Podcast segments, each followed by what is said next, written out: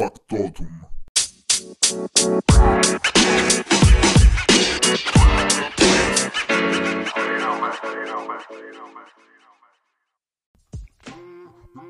Oggi parleremo dell'acufene, di questa malattia non malattia. Per farlo ho chiesto l'aiuto ad un mio caro amico, Davide. Ciao. Ciao, Davide, grazie per eh, avermi dedicato del tuo No, tempo a disposizione. grazie a te. Assolutamente a disposizione quando vuoi. Ti ringrazio. Senti, eh, io so che tu hai l'acufene, ti ho chiesto mh, questa cosa proprio, ti ho chiesto di partecipare a questo podcast proprio per spiegare un po' che cos'è l'acufene. Perché molte volentieri. persone non ne sono a conoscenza, non sanno che cos'è, Assolutamente no. Magari alcune eh, ce l'hanno e non lo sanno. Quindi Sì. dammi una spiegazione tu da, da portatore di questo disturbo. Che cos'è l'acufene? Allora, l'acufene principalmente è un um, fischio Un fischio, sì. Questo è sostanzialmente. Poi sì, ci sono diversi casi, come nel mio per esempio, il fischio è molto acuto ehm, ed è presente praticamente in tutta la routine giornaliera. per 24 Dalla mattina alla sera, giorno e notte. sera. Giorno e notte, anche durante il sogno. ehm, una, una prerogativa costante della tua vita quando ce l'hai. Cioè tu sogni con l'acufene. Esattamente. Proprio ormai fa parte di te. Fa parte di me. Approfondiremo anche questa cosa qui del, proprio Senti, del tu fatto che siamo una cosa sola ormai. Leggevo che ci sono vari tipi di acufene. Sì. Vengono classificati in due tipi, oggettivi e soggettivi. Quelli oggettivi eh, sono quelli dove il rumore viene percepito anche all'esterno, mentre quelli soggettivi sono quello che presumo abbia tu, sono quelli Sì. che riesci a sentire, che senti solo tu. Mm, all'esterno non, non No, all'esterno no, sinceramente non sapevo neanche dell'esistenza di questa cosa, però adesso che me l'hai detto lo so. Ma non è il mio caso assolutamente, nel mio caso sono io condannato a me stesso, nessuno capisce cosa provo, nessuno capisce cosa mi sta succedendo, diciamo. Senti, quando hai scop- come hai scoperto di avere l'acufene e quando? Allora, l'ho scoperto, eh, diciamo, durante gli anni. Diciamo, quando ero più piccolo era mm, un po', ogni tanto era presente. Era lieve. Era lieve, però. Veniva magari nei momenti di forte mm, trauma alle orecchie, ai timpani. Mm. Quando- Quindi tu non avevi mai pensato che fosse una No, cosa del genere? assolutamente no, pensavo fosse- sì. Pensavo fosse una cosa normale. Come quando Ok. ascolti rumori troppo forti, ti, cioè, le cuffie troppo ti alte, si scoppia sì. qualcosa vicino all'orecchio. Cioè, eh, quella cosa è normale. Ho capito. Solo che con l'andare degli anni È diventata- peggiorato sempre sì, di più. È diventata, diciamo, una cosa un po' più frequente e ho cominciato a farmi delle domande. Eh, esplosa durante la quarantena. Eh, Forse sei- lo stare troppo stare da soli troppo con da se soli, stessi. sì. E diciamo che mi ha, mi ha abbastanza condannato questa cosa qui, anche se l'ho vissuta abbastanza eh, bene, non all'inizio però. All'inizio quando ho scoperto che era l'acufene, perché pensavo fosse un normale fischio, ma quando ho cominciato a farsi prepotente, Sempre più presente, sì. ehm, sapevo del fatto che mia madre ce l'avesse questa acufene. Sapevo già che lei avesse questo fischio costante da parecchi anni. Io Molto detto- più forte del tuo o uguale Eh, al tuo? Attualmente penso sia più forte il mio, parlando così a, Sì. a pelle, sì. Ehm, lei mi disse che poteva essere questa acufene e infatti io dissi dobbiamo andare per forza da un dottore, voglio sapere cosa mi sta succedendo perché Giustamente. le prime settimane che si cominciò a fare così forte dissi no. ehm, Non può andare così. Non può andare così, devo sapere almeno cosa ho, devo sapere se è quello. E quindi andando dal, dal dottore, che cosa. alle Mi ha detto, caro mio, eh, ti tocca questa pena, è l'acufene, devi, devi fare delle cure, devi smettere di assumere caffeina.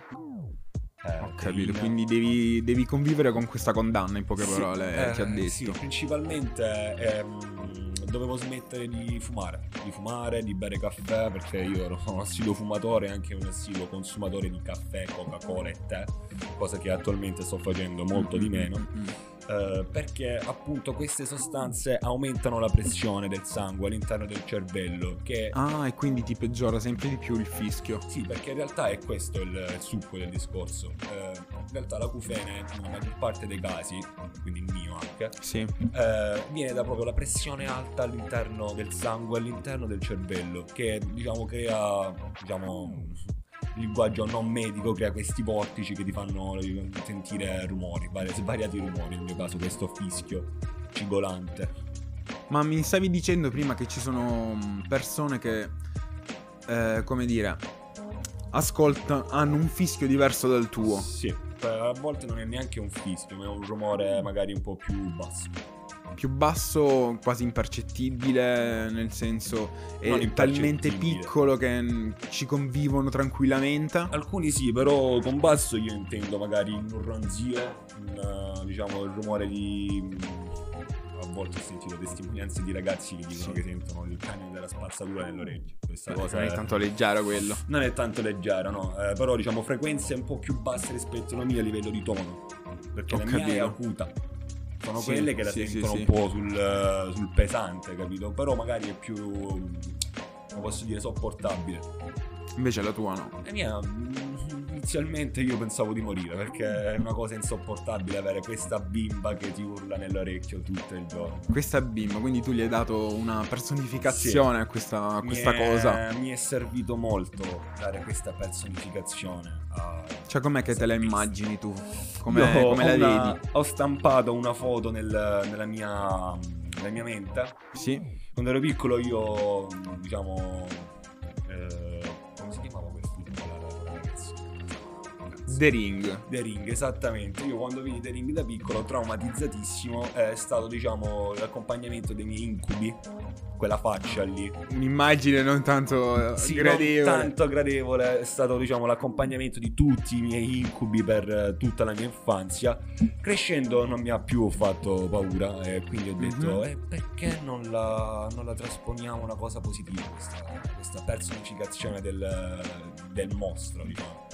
Io gli do un volto perché so che mm, mi aiuta, diciamo. Mi aiuta perché sai che cosa. Sai che cosa sto. Esatto, sì. Stai combattendo. Sai che hai di fronte. Sai che hai di fronte, esattamente. La, le dai un volto che odi. Perché io la odiavo questa, questa coglione. Scusate. E ora non la odi? Ora è parte di me. Ora è, è un odio, come posso dire, mm, che in realtà mi fa stare bene. Un odio che ti fa stare bene. Sì. Cioè, spiegalo meglio.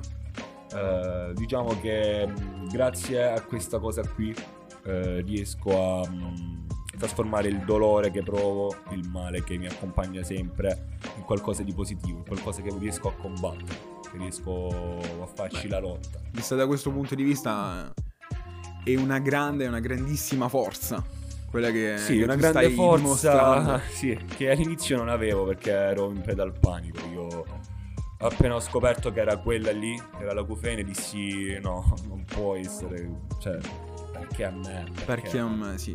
Perché a me? E mi autocommiseravo, facevo questa cosa qui. Però da come ne parli ora sembra che tu questo dolore no, lo abbia trasformato come un'arma, come un aiuto per forgiare di più il tuo carattere. Un'arma... Perché comunque ne parli con il sorriso. Sì, assolutamente sempre. Con un grandissimo sorriso. E ne ho fatto un pregio, diciamo.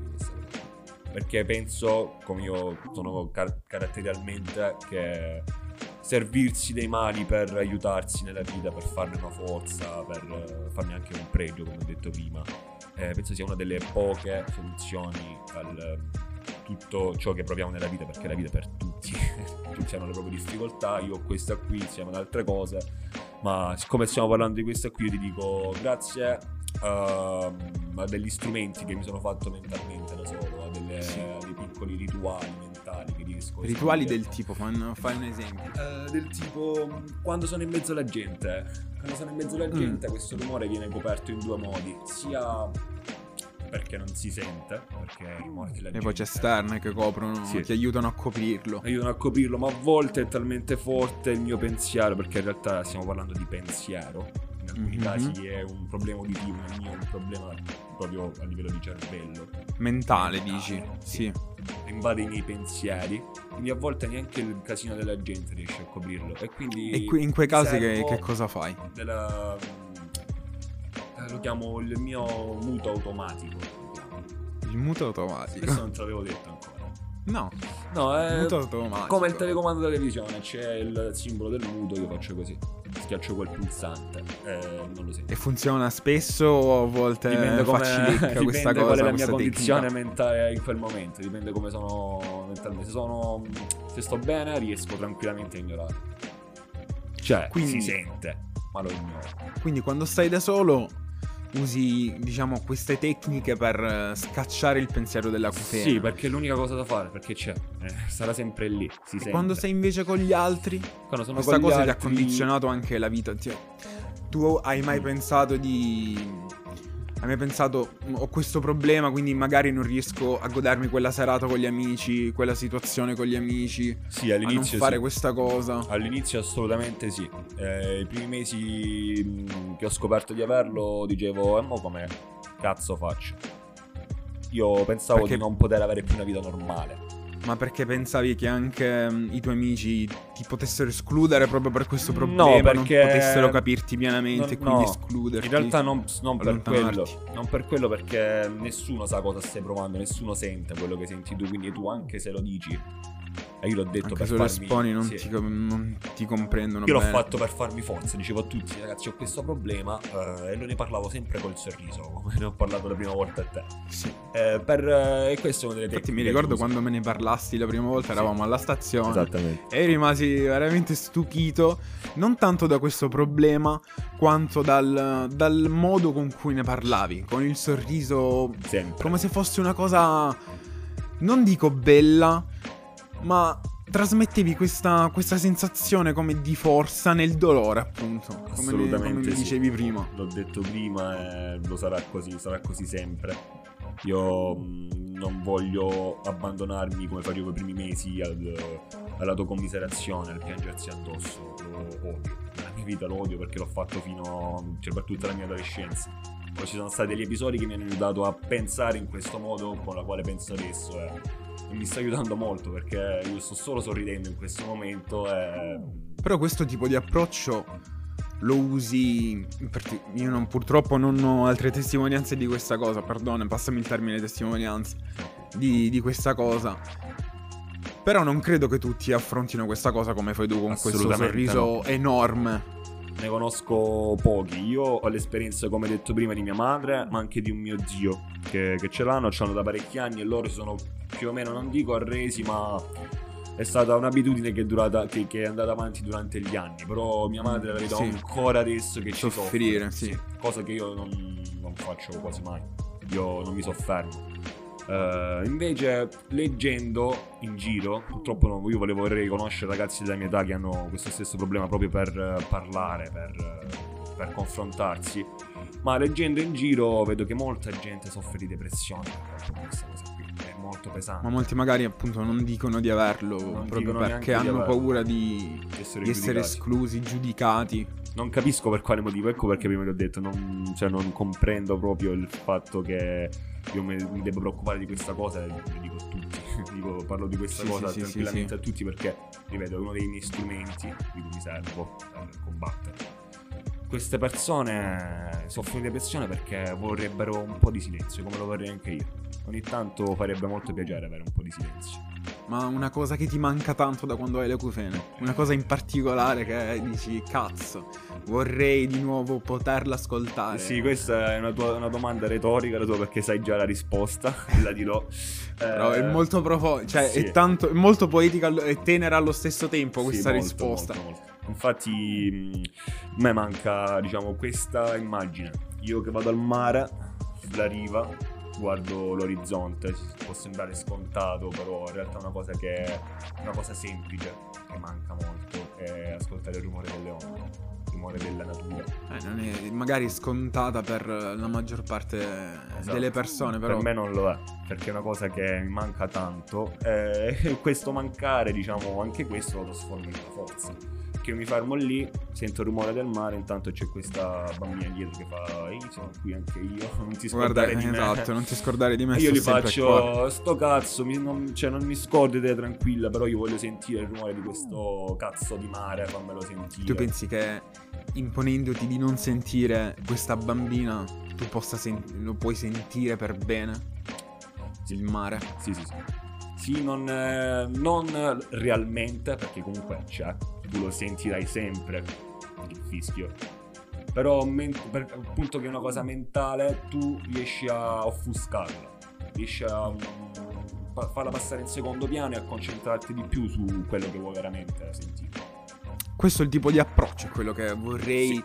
far passare a più persone possibili tramite te. Infatti ehm, ho fatto questo, questa ragionata con te, diciamo, appunto per questo, perché eh, riconosco che il mio modo di pensare non è comune e mi piace condividerlo.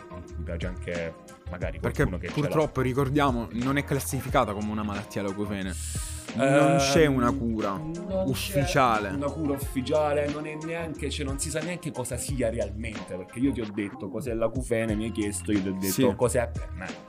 Cosa sì. ho letto magari in giro, ma nessuno sa realmente uh, dove, cosa, cosa, la scatena o in cosa consiste sì, realmente um, le cure che ci sono. Però ci sono mi parlavi, sì, tu mi parlavi di una, di una specie di terapia che hai fatto per cercare di annullarlo questo acufene. La terapia... Annullarlo un po' un parolone. Sì, no. Cercare di raggirare. Raggirarlo, esattamente. È una delle poche cose che si può fare, raggirarlo. Io lo faccio con la terapia della buona vecchia musica.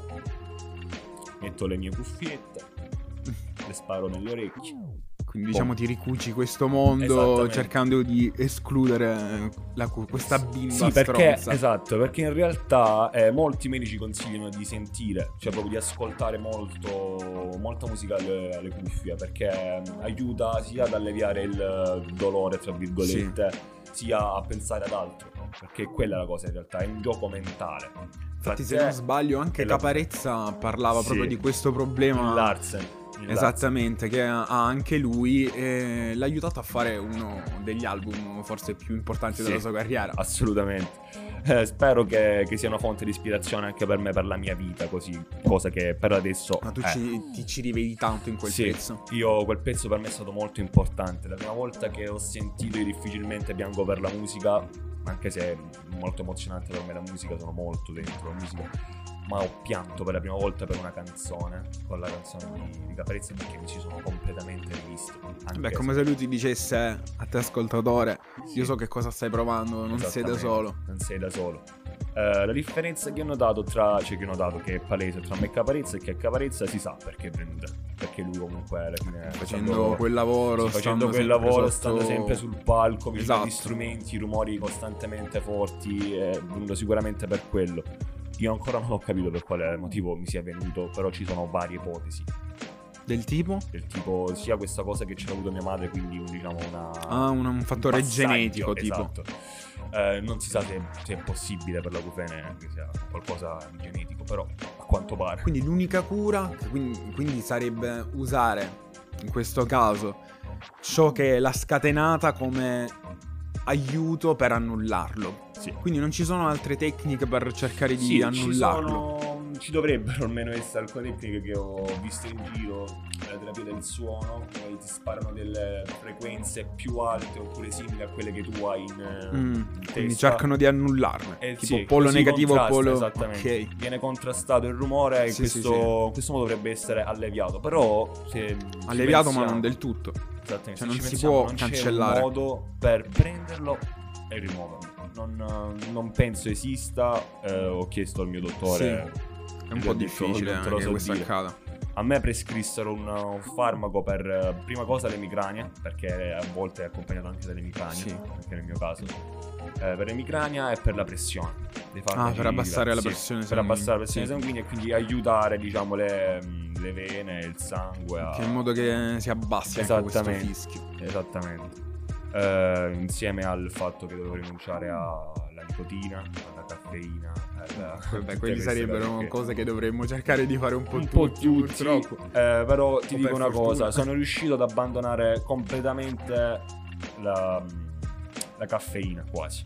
Cioè, mi, dice, mi disse quel giorno, eh, Davide, quanti caffè al giorno prendi? 5 No. Eh, sono un tantino troppi. No, eh, no sono troppi anche se stai bene. Eh. Eh, uno alla settimana al massimo. Una uno o due alla settimana al massimo. E te lo, te lo puoi permettere. Coca-Cola ne bevi? Sì. Coca-Cola zero. Te lo bevi? Sì. Non lo bevi. Bevi la Sprite. Fumi? Mm-hmm. All- sì, mi fece il dottore. Allora poi vuoi proprio. Vuoi proprio peggiorare sì, questa situazione qui. Feci io, eh, che cazzo ne sapevo. Quindi alla fine ho detto: Ok, eh, cerchiamo di non dico smettere, però ho smesso con tutto tranne che col fumo.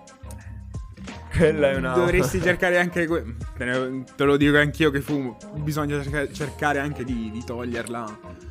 Soprattutto dico, per, questo, per sì, questa cosa che sì, hai tu. Sia per i polmoni sia per la testolina, diciamo, nel mio Esattamente. caso. Uh, ho cercato di... Non dico di smettere perché sono sincero con me stesso, non, non ce la faccio per adesso. è una cosa che è troppo importante, anzi, eh, riguardo ai discorsi di prima che tu il male lo fai, lo fai talmente diventare tuo che lo trasformi in un'arma. Può sembrare una minchiata, però anche questa no. cosa del fumare è sempre stata un'arma a mio favore. Perché? Purtroppo. In che senso? Io ho cominciato a fumare non per farmi il fighetto a 13 anni come tutti, tutti quanti, no, però come la maggior parte delle, delle persone. Sì. Ma perché provai la prima volta una sigaretta e dissi wow, mi fa entrare in un altro mondo. Cioè, io, quando fumo non devo stare per forza in compagnia, sì lo faccio anche per compagnia, ma io molto spesso fumo da solo. Eh, fumo a occhi chiusi oppure sul balcone di casa, sul tetto, però mi piace molto fumare sul tetto perché mi aiuta a pensare. Solo che ora pensi con in questo fastidio. E quindi il fatto Siamo di fumare comunque ti aiuta anche a, ad alleviarlo leggermente. Sì, eh, quindi, paradossalmente lo peggiora, ma per me lo allevia. allevia cioè... Quindi riesci a cucirti questo, questo momento, questo a creare questo mondo uh, in quei 5 minuti solo tuo. Sì cercando di, di buttarla fuori questa, questa, bambina. Esattamente, esattamente. Io cerco costantemente, ma non disperatamente, attenzione, perché quella è la cosa in cui si Principale. cade. Sì, sì, quello è un, è un errore, disperazione è un errore, secondo me, quando si tratta di questo argomento molto, molto frequente, molto facile da fare. Sì, perché come hai detto ci sono un sacco di persone che non lo affrontano col semplice... Esatto, non lo affrontano col sorriso. Esattamente, perché loro pensano solo al fatto che ce l'hanno e che non andrà mai via. Solo a quello. Sì, sì, sì, non uh, cosa posso fare per far sì che, ok, sarà con me tutta la vita, ma cosa posso fare Però per tu ci sei riuscito. Sì, ci sei riuscito in questa cosa. E tu vorresti cercare, che so, di dire di aiutare queste persone sperando che possano ascoltare questo podcast con, con i mezzi che hai adoperato tu per riuscirci a, sì, a vivere con molto. questa cosa. Io ci terrei molto, l'ho detto prima, quando sarà possibile io voglio incontrare persone che hanno il mio stesso problema, soprattutto della mia età o più piccoli, perché conosco Perché sicuramente ce ne saranno sì, anche più piccoli. Ci sono molti casi, ci sono purtroppo si sta anche sembra una, un virus, si sta anche diffondendo questa cosa qui durante gli anni, perché non è non è tanto tempo che, che esiste, eh? cioè che sia almeno scoperto. Però io mh, mm, vorrei confrontarmi con questa gente, anzi, magari trovo anche qualcuno più forte di me. Magari. Ma sicuramente. E se trovo qualcuno un po' meno forte, io gli racconterei la mia esperienza, gli dico come faccio io, come... non perché sono più forte o perché sono più, come si dice, dritto, più intelligente, ma semplicemente perché ho trovato il modo di stare bene anche con questa cosa qui. E io cercherei in tutti i modi di, di aiutarli, sì, sì, di aiutarli. Per trasmettergli questa positività. Esattamente, perché io ci tengo molto al dialogo con la gente, è una cosa che a me piace moltissimo, mi piace molto parlare con le persone. Soprattutto ho... in questo caso può aiutare ancora di più. E se ho qualcosa da dare di positivo all'altra persona mi fa solo che piacere. E siccome so che il problema che ho io è molto molto grave, cioè perché in realtà non è una cosa che influisce sulla tua salute, ma sulla salute mentale sì, molto. Sì, lo posso confermare. Eh, a me piacerebbe molto almeno provare ad aiutare chi come me soffre di questa patologia. Quindi quale sarebbe il consiglio da dare a tutte queste persone? È un consiglio spassionatissimo che viene dal profondo del cuore, sì. dall'alto del mio non essere un, un filosofo, un poeta, uno psicologo o nulla, non sono nulla, però spassionatamente io dico dite fanculo. Fanculo. Fanculo e basta